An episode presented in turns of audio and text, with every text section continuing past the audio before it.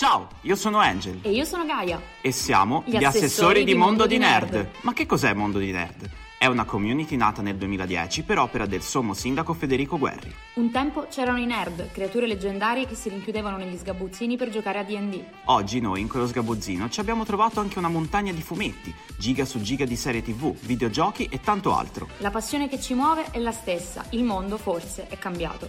E noi quel mondo ve lo raccontiamo. Benvenuti sul podcast ufficiale di Mondo di Nerd. Benvenuti in questa nuova puntata di Mondo di Nerd. Siamo ancora a casa in piena estate. Sono qui con Gaia. Ciao Gaia. Ciao Angel. E stavolta con noi abbiamo ben tre ospiti. Sì. Esatto, eccoci. Buonasera a tutti. Salve a tutti, buonasera a tutti quanti. Allora, per ovviamente mh, voi ci state ascoltando e non li potete vedere, quindi ci apprestiamo a, a presentarveli. Siamo insieme agli autori della graphic novel Un singolo passo, edita dalla Tunue. Gli autori sono Lorenzo Coltellacci alla sceneggiatura. Ciao Lorenzo. Ciao, ciao a tutti. Poi abbiamo Niccolò Cedeno al, al disegno Ciao. E Enrico Rollo ai colori. Ciao, ciao Angel, ciao Gaia, e ciao a tutti. Allora, ragazzi, noi siamo contenti di avervi qua perché la vostra graphic novel è stata molto interessante da leggere e diciamo che per la nostra età, eh, in quanto sia io che Gaia siamo comunque universitari, è, cioè, mh, è, sta- è stata molto empatica come cosa perché ci siamo immersi totalmente nel protagonista al punto che ci siamo detti wow, è esattamente come mi comporterei io se fossi in Erasmus, perché è di questo che parla, di un viaggio in Erasmus in Portogallo. Esatto, esatto. E quindi, vabbè, la prima domanda che viene spontanea assolutamente è chi di voi ha fatto l'Erasmus? Perché mi sembra... Eh, ovviamente io, Lorenzo, sceneggiatore della, della storia, infatti poi è, è- è da lì che, che è nato un po' tutto quanto. Sì. Io non l'ho mai fatto, per esempio. Non sono andato. Cioè, sono stato a Lisbona in realtà, però non ho visto mai Porto, eh. ecco per dire.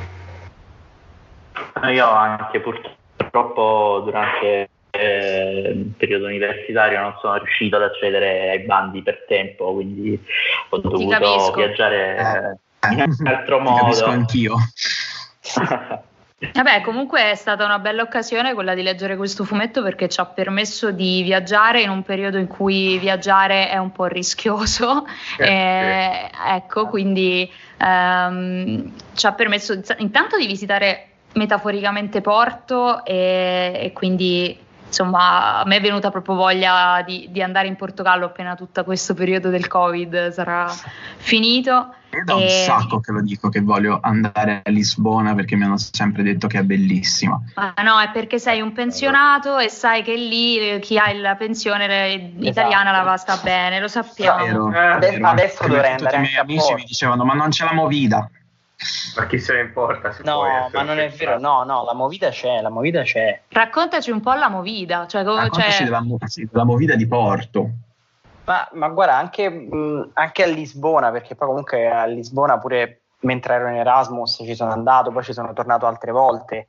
E la, movida, la movida c'è e, e soprattutto poi è anche molto, innanzitutto è molto economica. Eh, questo è sicuramente uno degli aspetti super positivi del, del Portogallo perché si, si mangia, si, si beve e ci si sposta veramente con, con pochissimi euro. Quindi ecco, soprattutto poi magari per, eh, per uno studente, eh, tanto più se in Erasmus, è, è l'ideale. E pu- proprio a Porto c'era un, eh, un bar eh, famoso che aveva tipo il record di maggior numero di, di birre vendute al secondo, che non, non mi ricordo quanto fosse, quante fossero, e- ma, ma- ma perché lì praticamente c'erano le, le birre in bottiglia da 0,25 eh, in eh, centilitri che erano in vetro, quindi poi c'era il vuoto a rendere che costavano 50 centesimi. Quindi tu, molto, cioè, tu andavi lì, magari gli davi 4 euro e lui ti, cioè gli davi 2 euro, la monetina da 2 euro e lui ti dava subito 4 birre da 0,25 belle ghiacciate in bottiglia. E c'era un riciclo continuo di, di persone, di birre, di, di situazioni. E, e, e, poi sono, sono tutte poi eh, situazioni e anche un po' eh, atmosfere che abbiamo cercato in tutti i modi di, di reinserire eh, all'interno del fumetto. Io comunque attraverso la, la scrittura e, e, poi Niccolo ed Enrico attraverso i disegni e poi soprattutto i colori. Sì, infatti eh, ho notato che è molto colorato, nel senso, ora se non è il termine tecnico magari, però ehm, tutto, cioè mi è piaciuto molto sia l'uso, diciamo anche la struttura delle vignette, e, sia anche l'uso dei colori mi ha colpito perché in realtà ehm, notavamo, vabbè, notavamo, anche che c'è un uso interessante, cioè una posizione cioè, tra colori caldi e colori freddi in base alle scene, sembrerebbe quasi.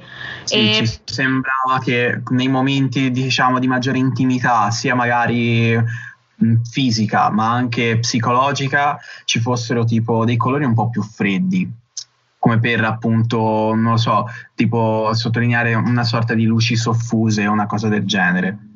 Eh, ah, se posso molto brevemente diciamo parlare della scelta dei colori. Certo.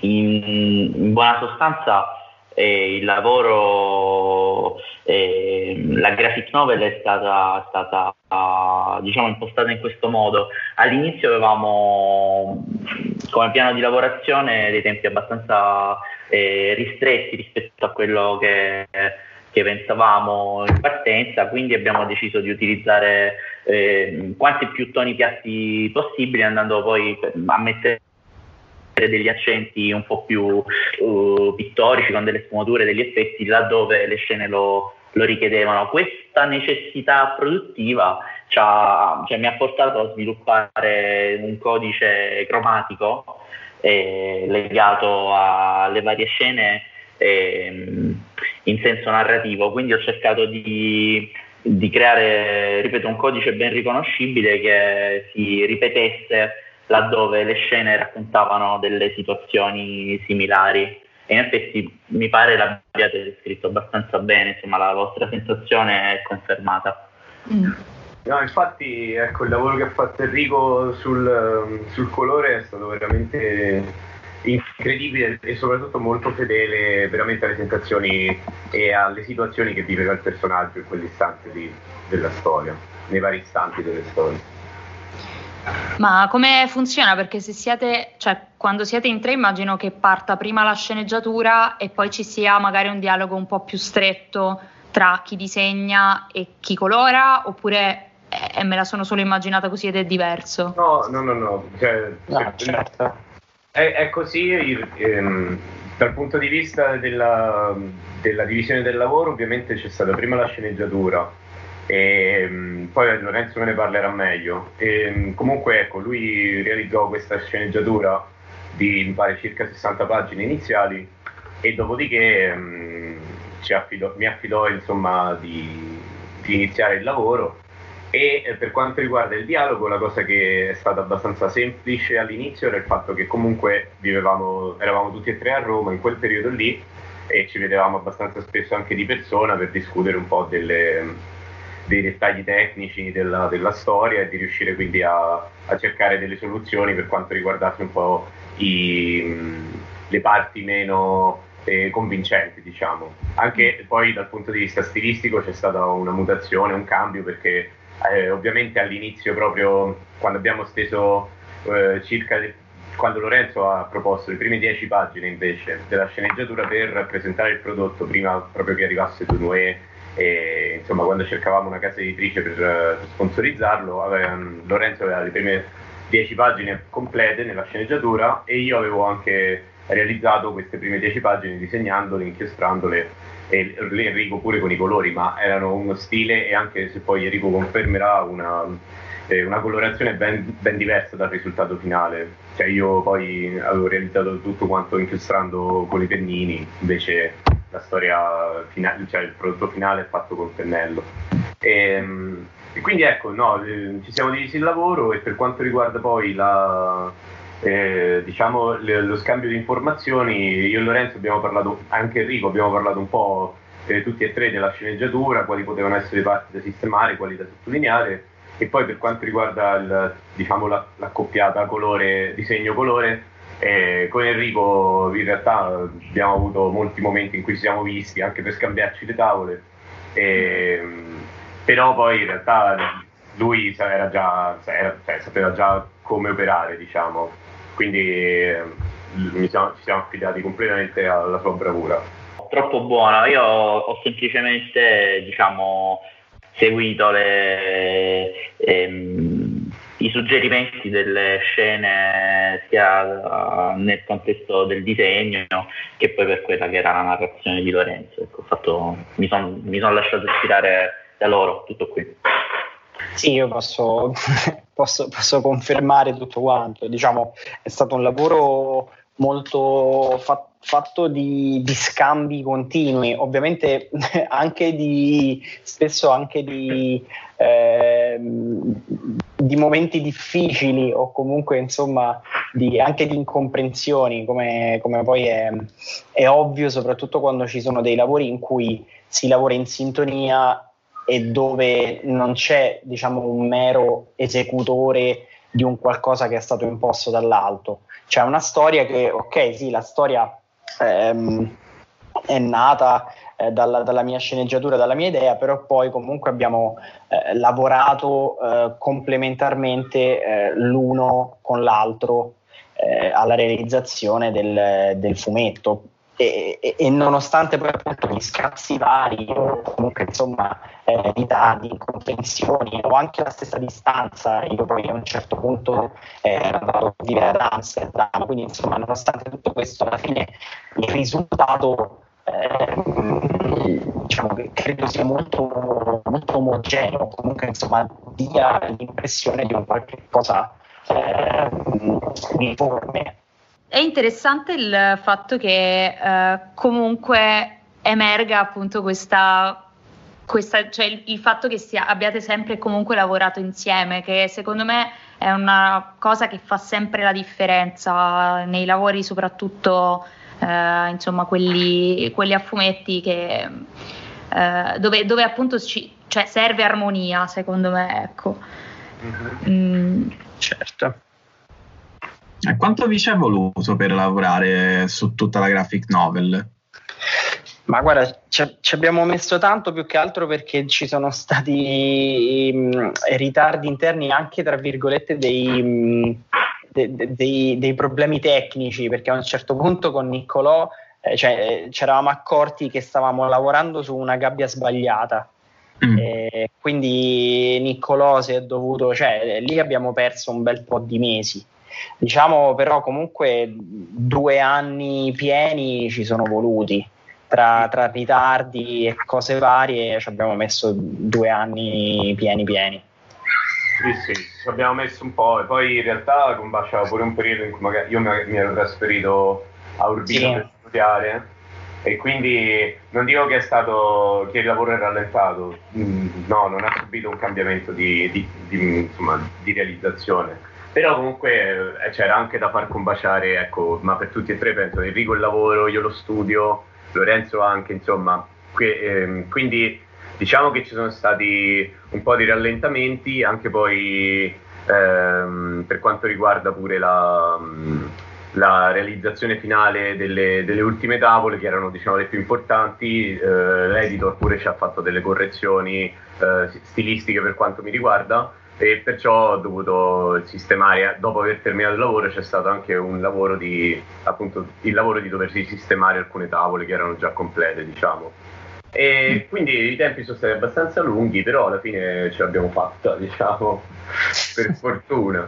E certo è uscito proprio nel periodo migliore, insomma, dopo questo virus, però vabbè. Ah, vabbè, quello purtroppo nessuno ci poteva fare niente. Esatto, quella era imprevedibile questa situazione. Quindi, eh, infatti, no. r- riflettevamo anche prima, prima, che iniziasse questa chiacchierata su, sul fatto che insomma voi avete dovuto fare tutte le presentazioni praticamente da remoto. Sì, da, eh, sì per ora proprio. Noi vorremmo fare qualche presentazione, cioè ovviamente in libreria, con tutte le dovute accortezze, ci, cioè, ci piacerebbe molto. L'unico problema è giustamente che bisogna...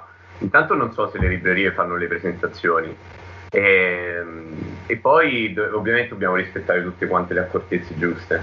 E, ehm, quindi vediamo. Certo, in realtà questa format eh, così digitale delle interviste digitali, per carità, funziona per fortuna, però è anche vero che ovviamente cartaceo, cioè di presenza più che cartaceo, è molto meglio per il semplice fatto che magari parli pure con, con chi l'ha letto di persona il fumetto, no?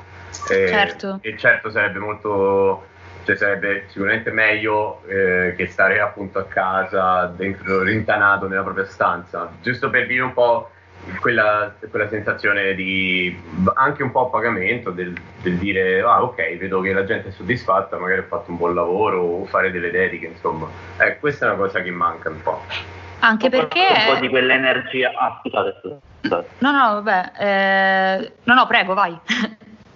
No, volevo giusto aggiungere questa cosa che man- ci è mancata un po' di energia eh, dei dei, dei, feedback dei lettori che magari in presenza fisica possono, possono dire, dare subito una, un riscontro. Tutto qui. Sì, sì. ma, ma, proprio appunto anche la, la, semplice sensazione, come diceva Niccolò, comunque del lettore che, eh, che, viene lì e ti chiede la dedica, ti chiede l'autografo, ti dice oh mazza che figo, e, e però lo, lo, guardi negli occhi, cioè, quindi sì abbiamo ricevuto recensioni positive, persone che lo stanno comprando e, ed, è, ed, è, fighissimo, però eh, quel rapporto umano e, e diretto un pochino manca e speriamo di riuscire a recuperarlo presto. Anche sì, perché, cioè, mi chiedevo, ma voi eh, si è, cioè, perché voi avete lavorato, avevate già lavorato insieme, era la prima volta che lavoravate insieme, era la prima volta che lavoravate, cioè anche per, per quanto ah. riguarda il vostro background, quanto era anche importante che ci fosse un feedback eh, dal vivo? Mh, sì, diciamo è la prima volta che abbiamo lavorato insieme, con, forse con Enrico avevamo lavorato un'altra piccola storiella su, su internet. E, quindi sì, e poi anche pure proprio diciamo a livello di lavoro, beh, io, io personalmente nel, nel, 2016 era uscito Kama Smart, però ecco anche lì ehm, era un lavoro diverso e appunto non era una graphic novel, anche lì non ci furono, divenne piuttosto virale su internet, ma non ci furono vere e proprie presentazioni. E invece adesso, insomma, una presentazione da, da, sceneggiatore di graphic novel scritto in corsivo mi, mi mancava. Sì, infatti, cioè, con Lorenzo, per me più che altro era molto importante eh, l'approccio che magari il pubblico poteva avere una volta terminato il, uh, cioè, terminato il lavoro e quindi che era uscita la graphic novel perché eh, per quanto mi riguarda per il disegno eh, cioè, sono sempre mo- molto curioso di vedere un po', cioè è anche la prima cosa che si nota de- aprendo una graphic novel, no? E, ehm, e quindi ero, molto, diciamo, ero un po' teso anche nel, cioè, ero un po' teso anche nel cercare di eh, voler vedere pure come poteva essere accolto lo stile che avevo, e, insomma, vedere un po' come poteva essere la situazione una volta terminato il lavoro. E, quindi cioè, mi ci sono impegnato parecchio eh, e, e, poi ovviamente sta al lettore giudicare, giudicare perché uno stile di disegno può e può non piacere e va bene così. Però almeno io, cioè, una volta terminato, se tu sai che hai fatto un buon lavoro, allora non ti devi preoccupare più di tanto, nel senso perché poi sai che comunque è una cosa personale, se può piacere o no um, uno stile di disegno. E quindi eh, diciamo che sono stato abbastanza cioè, eh, diciamo che questa era la cosa a cui ho pensato più di tutte mentre realizzavo la graphic novel, ecco, mentre realizzavo i disegni. Mm, bene, E, allora, addentriamoci un po' di più ora nel dettaglio della graphic novel, perché io e Gaia vorremmo farvi un paio di domande un po', diciamo, più mirate. Perché intanto una cosa che abbiamo notato, e vabbè, penso sia abbastanza evidente, è che il volto del protagonista non lo vediamo mai del tutto, ma solo in maniera parziale, perché c'è sempre qualche escamotage che lo va a coprire, tipo quando sono a ballare c'è il braccio di qualcuno, oppure quando la è sulla c'è la mano che è su- sui capelli. Eh, come mai questa scelta? Ma eh, l- l- la scelta viene. mh, eh, allora, io diciamo personalmente ho sempre avuto una difficoltà quando scrivo al, al dare i, i nomi ai personaggi. Io non, non- non so perché, però non, non mi piace dare dei nomi ai personaggi perché eh, molto spesso credo che un nome sia, mh, cioè identifichi quasi troppo una persona. Tant'è che infatti poi il protagonista di un singolo passo, oltre diciamo, a non vederlo mai, non ha, ha neanche un nome. E, e questa scelta poi, mh, insomma, vuoi o non vuoi, si sposa anche con eh, il desiderio di riuscire a, mh, a far immedesimare un pochino di più le persone eh, nel personaggio perché perché in un certo senso lo stiamo identificando il meno possibile, cioè non gli abbiamo dato né un nome, non gli abbiamo dato neanche un, un volto, comunque insomma una, una connotazione fisica eh, così marcata e quindi diventa un, eh, uno studente Erasmus universale perché Mm. proprio poi quello che voleva essere un po' la, la- la storia di un singolo passo era, era una storia universale per tutti quei- quegli studenti, per tutti quei ragazzi che fanno un'esperienza del genere. Sì, è qualcosa a cui ci avevo pensato in effetti. Nel frattempo mh, si è aperto a in camera mia il gattodromo, ovvero il gatto che corre dappertutto e sta saltando. E- Va bene, allora ti salvo io eh, in corner. Ehm, no, perché effettivamente si parla di Erasmus, che comunque è un'esperienza che accomuna la vita di molti e in realtà si parla proprio di generazione Erasmus, perché l'Erasmus eh, parte proprio nei tardi anni 80 se non sbaglio e poi comunque è qualcosa che, cioè, che c'è ancora e che poi si è sviluppata nel corso del tempo, quindi eh, però rappresenta sempre e la cosa viene messa molto in evidenza un qualcosa di sospeso, nel senso che sia a livello spaziale che temporale ehm, è un qualcosa che da un lato ti apre degli orizzonti, dall'altro te li limita nel tempo e nello spazio, nel senso che tu hai a che vedere con l'Europa, che comunque per quanto grande è circoscritta, ma allo stesso tempo hai anche a che vedere con eh, un tempo che non è troppo né troppo poco, cioè non è la vacanza di due settimane, Sì, non sì, è sì. neanche eh, tre anni di, di, insomma, viaggio. Quindi eh, anche questo discorso della- del sentirsi a casa in un posto che in realtà non è casa tua, ma un po' lo è, cioè questo discorso di, di mettere radici viene, viene molto fuori.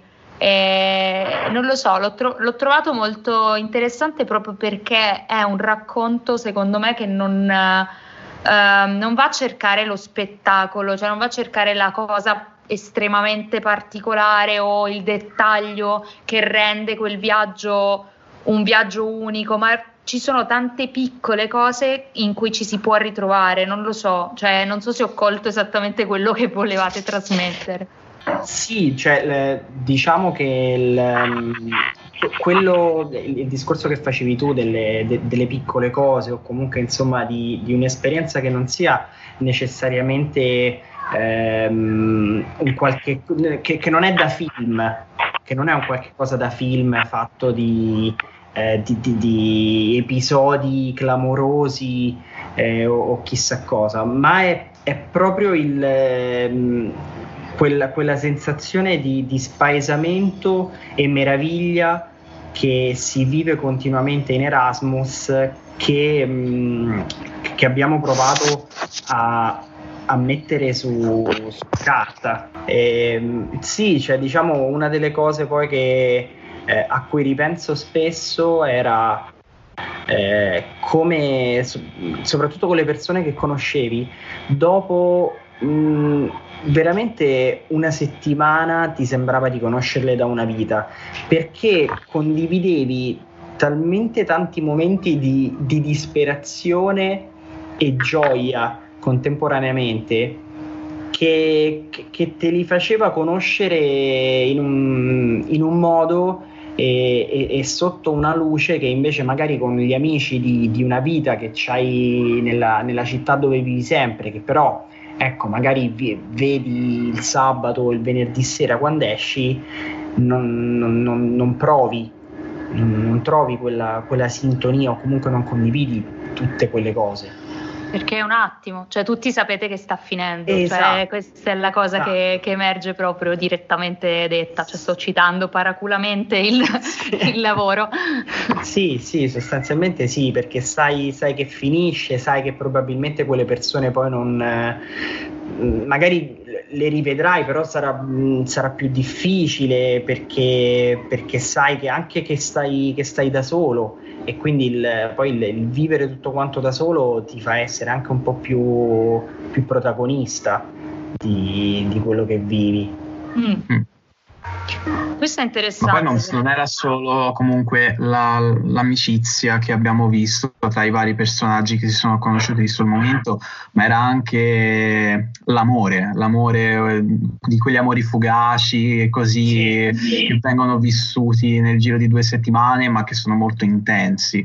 E anche lì, se mi inserisco un attimo, è anche in, cioè, ho, ho, trovato interessante il fatto che comunque tendenzialmente tutta la narrativa riguardo l'Erasmus è sempre vado a divertirmi, che bello, vado in Erasmus e conoscerò un sacco di gente, avrò un sacco di intrallazzi, in realtà il protagonista parte dal presupposto che è triste, cioè qui non sto spoilerando nulla perché sono direttamente sì. proprio l'incipit, sì, sì, perché ha subito una batosta in amore e quindi diciamo che un po' parte già deluso, cioè parte un po' spento e poi si riaccende lì. Quindi questa cosa boh, è, è, carina perché si vede lui che ci si riaccende piano piano e che anche lì alti e bassi, però.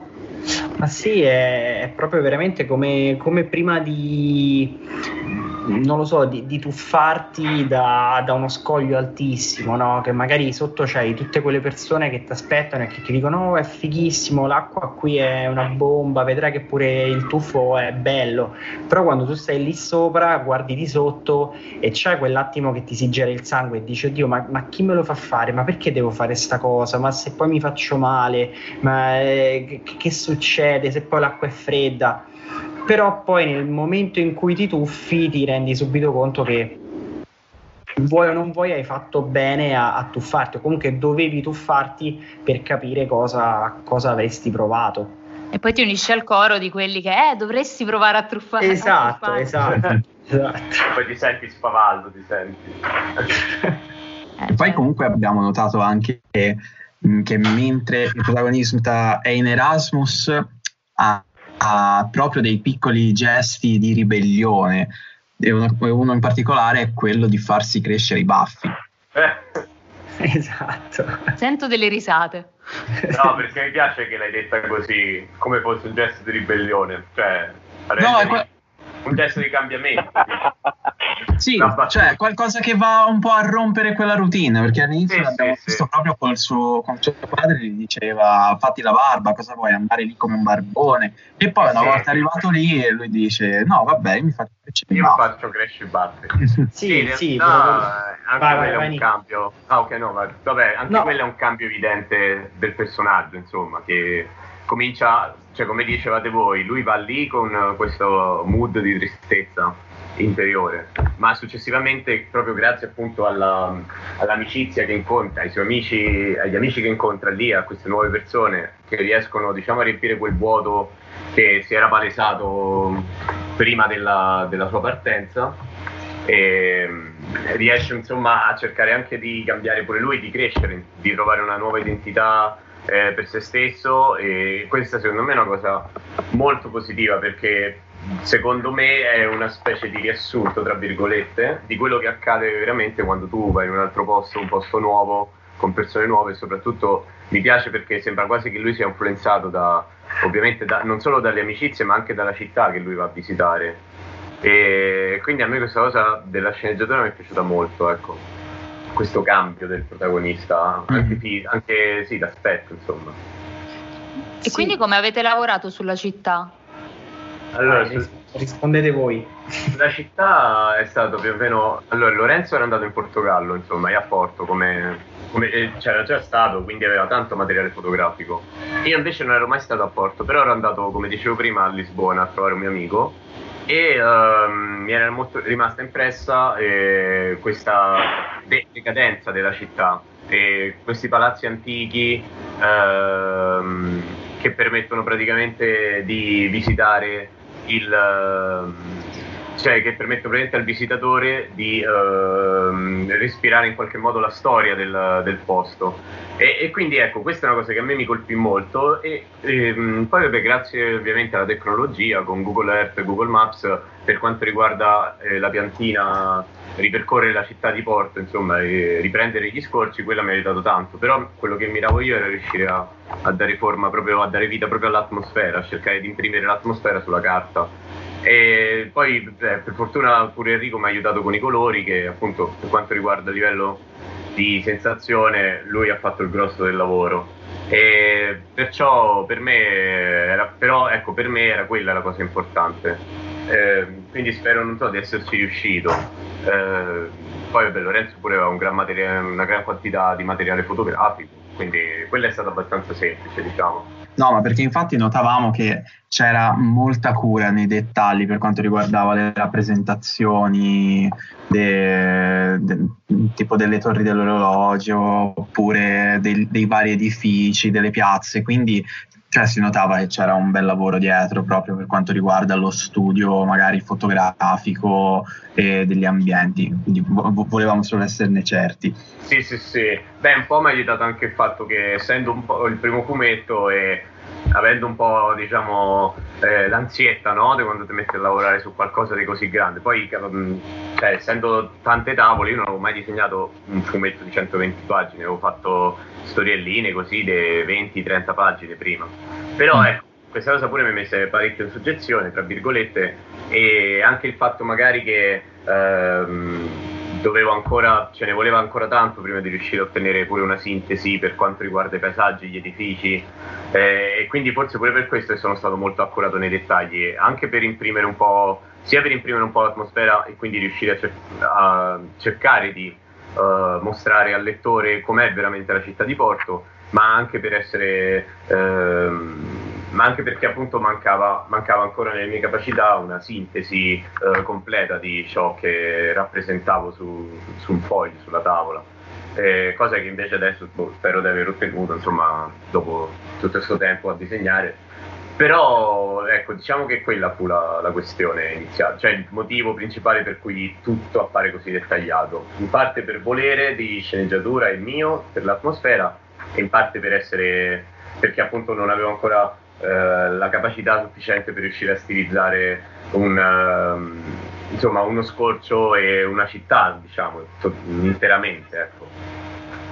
Mhm. No, no, ma hai fatto proprio un bel lavoro. Dai, grazie.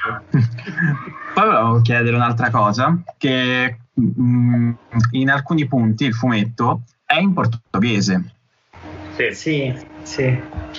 E co- com'è stato studiarlo? È stato, cioè, Lorenzo, lo hai ripreso oppure lo sai già perché te lo ricordi da quando sei stato in Erasmus?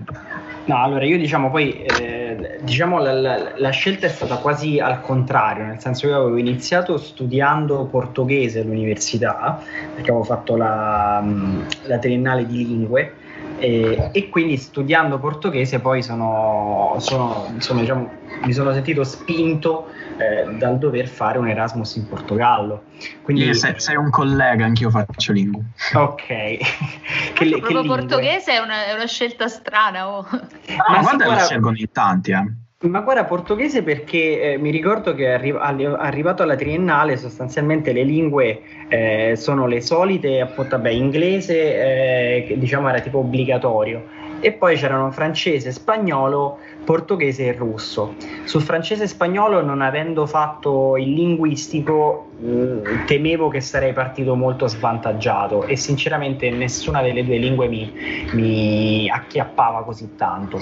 Il russo sinceramente mi sembrava un pochino troppo difficile E, e, e, il portoghese invece Bordo, aveva un po' questo, questo, questo, gusto, no, non tanto come scarto, però aveva un, questa parvenza un po' esotica, eh, questa scelta magari un pochino più inusuale che, che, che, mi aveva incuriosito, cioè, poi proprio anche pure perché era un, un posto dove ancora non ero mai andato, di cui non conoscevo quasi nulla, quindi l'ho preso anche proprio come un, una scusa, un pretesto per, per studiare una lingua e, e una cultura totalmente nuovi.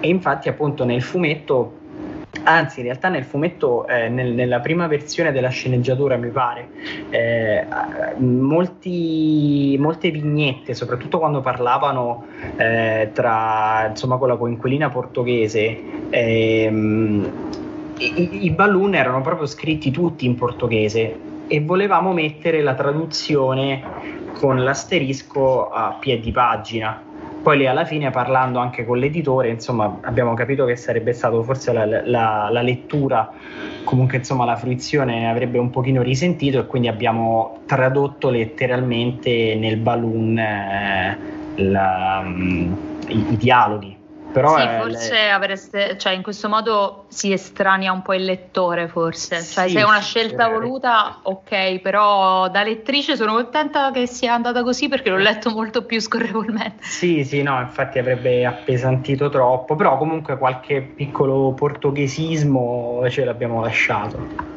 Sì, l'abbiamo visto, poi si vede anche nel tentativo dei portoghesi di parlare in italiano ah, insieme. Esatto, esatto. Ah, poi si vede che comunque è qualcosa che hai studiato perché ho davanti la vignetta in cui il nostro protagonista sta facendo la sua presentazione in classe, c'è proprio scritta o, o petrarchismo nella letteratura portoghese. Sì, sì, sì. sì che, no, che poi mh, mm, anche lì diciamo ho cercato un po' di, di ribaltare alcune delle, delle, esperienze che avevo avuto io perché eh, poi in, in, Portogallo mi ero trovato a, a studiare eh, eh, diverse materie, tra cui appunto anche letteratura americana o comunque anche un po' di storia portoghese, però mi ricordo che molto spesso eh, in un qualche modo sapendo eh, il professore che io ero italiano, qualche volta mi tiravano in mezzo nel, nella lezione chiedendomi qualche riferimento italiano, quindi questa cosa anche del protagonista di volerci mettere un po', un po Petrarca lì in mezzo, mm-hmm. che poi tra l'altro rientra anche poi in tutti quanti gli studi del, delle varie cantine cantigas portoghesi che comunque sono state, appartenevano un po' a questo filone della, della poesia petrarchesca e quindi insomma è, c'è, c'è le, le, le, basi letterarie ci sono, ci sono, non è, non è nulla di inventato. Quindi in Erasmus si studia? In Erasmus, in Erasmus che, che, se ne dica, eh, effettivamente si studia, cioè io, io, mi ricordo in Erasmus ho fatto tipo 5 esami, e, sì, si studiava, poi ovviamente dipende sempre, credo, dalle, d- dai luoghi, dalle città in cui uno vada, e anche perché poi le, le, gli stessi esami o comunque insomma metodi di studio sono, sono molto molto diversi. Eh, lì ricordo che c'erano alcuni esami che praticamente tu all'esame ti potevi portare il libro e gli appunti. Erano quasi tutti, erano quasi tutti scritti gli esami poi tra l'altro e tu ti potevi portare il, il libro con gli appunti, ma addirittura internet potevi utilizzare. Perché lì più che altro, più che valutare la, la lezione o comunque la, la, nozione imparata a memoria, eh, lasciavano, facevano delle domande molto aperte e quindi andavano a valutare molto la, la capacità critica e di collegamento che gli studenti poi avevano tra i vari argomenti su, su, cui poi vertevano le domande. Bene, allora chissà quale sarà il futuro dell'Erasmus, noi speriamo che ci sarà l'Erasmus in futuro, perché con tutta questa situazione sicuramente non, si, non sarà fatto in Inghilterra. E, e, no, no. Eh, vabbè, era, era, dove l'avrei voluto fare io, però mannaggia. Ehm, certo. Bene, eh, niente, a me viene da, da, concludere questa nostra chiacchierata perché sennò vi prendiamo veramente in ostaggio eh, chiedendovi se avete già idee per futuri lavori, cose simili, che è quella domanda un po', un po insidiosa che si fa sempre, classica, eccetera. E insomma... Beh, rispondete, rispondete, prima voi, che sennò poi ho parlato solo. Sennò poi dicono che parla sempre solo lo sceneggiatore. Beh, aspetta, guarda, sta anche. Comunque, per quanto mi riguarda, io ecco, dicevo prima che mi ero laureato ad aprile all'Isea di Urbino, che è una scuola di illustrazione, e fatto, ho fatto questa tesi su Galvani, Luigi Galvani, che era appunto uno scienziato molto famoso che ha scoperto che i nostri movimenti sono coordinati dall'elettricità quello delle molto, rane? Brava, sì, la faccio molto breve. E quindi mm. questa, ho fatto questa graphic novel, diciamo divulgativa scientifica, eh, come tesi di divulgazione scientifica, eh, dove spiego gli esperimenti, ma racconto pure una storia di fantasia dove lui per sbaglio rapisce il re delle rane, allora le rane gli fanno la guerra, diciamo. eh, e quindi devo, vorrei cercare di pubblicare, pubblicare questa, eh, questo lavoro qui con un editore. Eh, però vabbè, è vero che i tempi sono un po' un po' ecco, difficili adesso, ma piano piano. E poi vorrei sì, scrivere altre storie, stavolta vorrei fare qualche storia mia, poi ho fatto pure un po', cioè auto, mi autoproduco pure qualche fanzino ogni tanto, quindi diciamo che ah, vorrei bello. continuare così, insomma. E... Allora, l'autoproduzione è interessante comunque, cioè, sì, anche da affiancare comunque a... cioè non è, non è, non è mai una scelta alternativa secondo noi. Quindi... No, no, sono mega d'accordo su questa cosa. Anzi, è qualcosa che poi ti può far conoscere, quindi... Esatto, e poi la cosa bella è che lo fai, cioè, ti aiuta anche a crescere, insomma, perché ascolti sì, sì. molto di più i pareri degli altri, magari, mm-hmm. eh, che, che non di una sola persona, magari che può essere solo l'editore, hai un confronto più completo. Sì, noi ne avevamo parlato con uh, Francesco Guarnaccia che appunto ah, fa parte di Mamma Aiuto e, e, comunque lui pubblica per Bao che comunque è una grande casa editrice e, però continua a fare autoproduzione perché ovviamente è un laboratorio e una, cioè, una possibilità sì, di crescita e tutto quanto, non è mai diciamo la, la sorella brutta della, della no. pubblicazione. Ecco. Ah, no, e, ah, Oh, sì, sì, sì, no, d'accordo. E quindi niente, questi sono i miei progettini, diciamo, per il futuro. Bene. Gli altri? Henry, vai tu. Io, eh, sì, se posso, in questo momento, proprio in questi giorni, sono, sto lavorando sul prossimo disco dei Negramaro, che oltre a lavorare come colorista sono, sono anche grafico e poi portata insomma, in porto questa altra nave, vorrei uh, proporre anch'io perché ho, mentre lavoravo proprio a un singolo passo ho scritto una sceneggiatura, quindi stavo, stavo cercando dei, dei, disegnatori che quindi vedremo. Mi sto muovendo in ah. questa direzione, vorrei proporre una, una storia. No? Vediamo, vediamo che succede. Bene, molto bene. Figo il discorso che lavori sul disco da un punto di vista grafico. Sì, non ci pensa ah, uno sì, che c'è tutto il lavoro. Eh. Sì, sì, sì, sì. Ma tra l'altro siamo anche un gruppo di grafici, quindi è un lavoro veramente di squadra abbastanza intenso, devo dire. Un po' come, come il lavoro che abbiamo fatto con Lorenzo e Niccolò, ecco. Abbastanza simile. Molto bene. Poi mi sa che tu avevi già, cioè abbiamo un po' spulciato le vostre biografie, tu avevi già comunque, hai colorato anche altre cose a livello di fumetti, io poi vabbè. Ah, sì, sì, sì, sì, io avevo un'esperienza pregressa e fortuita e fortunatissima nel senso dell'occasione su, su, uno speciale di Dylan Dog che poi è uscito anche ristampato su un Color Fest. E, mm. che, che insomma, è stata veramente una bellissima esperienza, una storia abbastanza anche folle fuori dagli schemi per la testata eh, con protagonista Groucho. Quindi era, era, una roba che è stata anche molto divertente. E era um, in origine era stampata nel, in una, una, roba che si chiamava Grouchonomicon ed era, ecco. la storia si chiamava Per un pugno di like disegnata da, scritta e disegnata da, da Riccardo Totti. Ecco, allora ti ho riconosciuto. Lo, lo, ah, sospettavo, ah, lo sospettavo. Io, colpevole. allora complimenti, no, io da fan lo dico, il Grouchonomicon di là. Mm, no, vabbè, io sto, mm, cioè, cerco sempre di avere le mani, le mani in pasta, sia attraverso, diciamo, ormai da, da un annetto eh, a questa parte, io pure diciamo, mi sto curando una piccola etichetta eh, di, di, fumetti autoprodotti che si chiama Coltello Comics.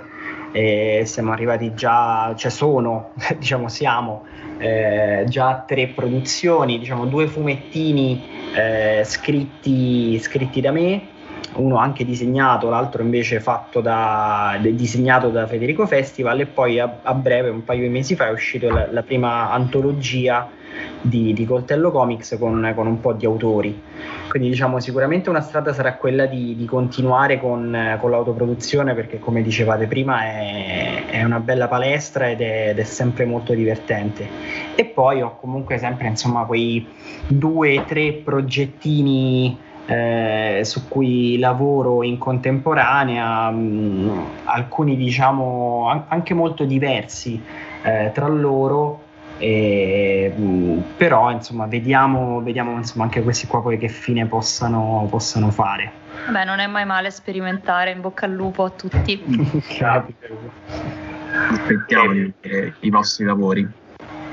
E niente, ragazzi, vi ringraziamo per la chiacchierata. È stato un bel viaggio, è stato un Erasmus, diciamo. un Erasmus uh, fulminante. Sembra quasi il nome di, di qualcosa di come il galvanismo, vedi? Come esatto. Eh, esatto. galvanizzato dall'Erasmus. Esatto. It's all connected. E niente, ringraziamo Lorenzo, Enrico e Nicolò. Grazie a voi. Grazie mille a voi, veramente. Grazie tante. Ringraziamo anche la Tunue che comunque eh, mh, mm, cioè, ha, ha, partecipato, silenziosa, prima o poi parleremo anche con gli editori e voglio conquistare tutto. No, vabbè. Ehm... Ringraziamo poi Matteo, il nostro santo patrono. Matteo Scandolin Grazie Matteo, sappi che avrai del lavoro da fare in questa puntata. Tanto è sempre al lavoro, trovate il suo canale Patreon e vedete lì tutto quello che fa. Ci sono un sacco di gatti, tra l'altro, quindi, perché ha capito tutto dell'autopro- della pro- dell'autopromozione lui e quindi ci mette i gatti.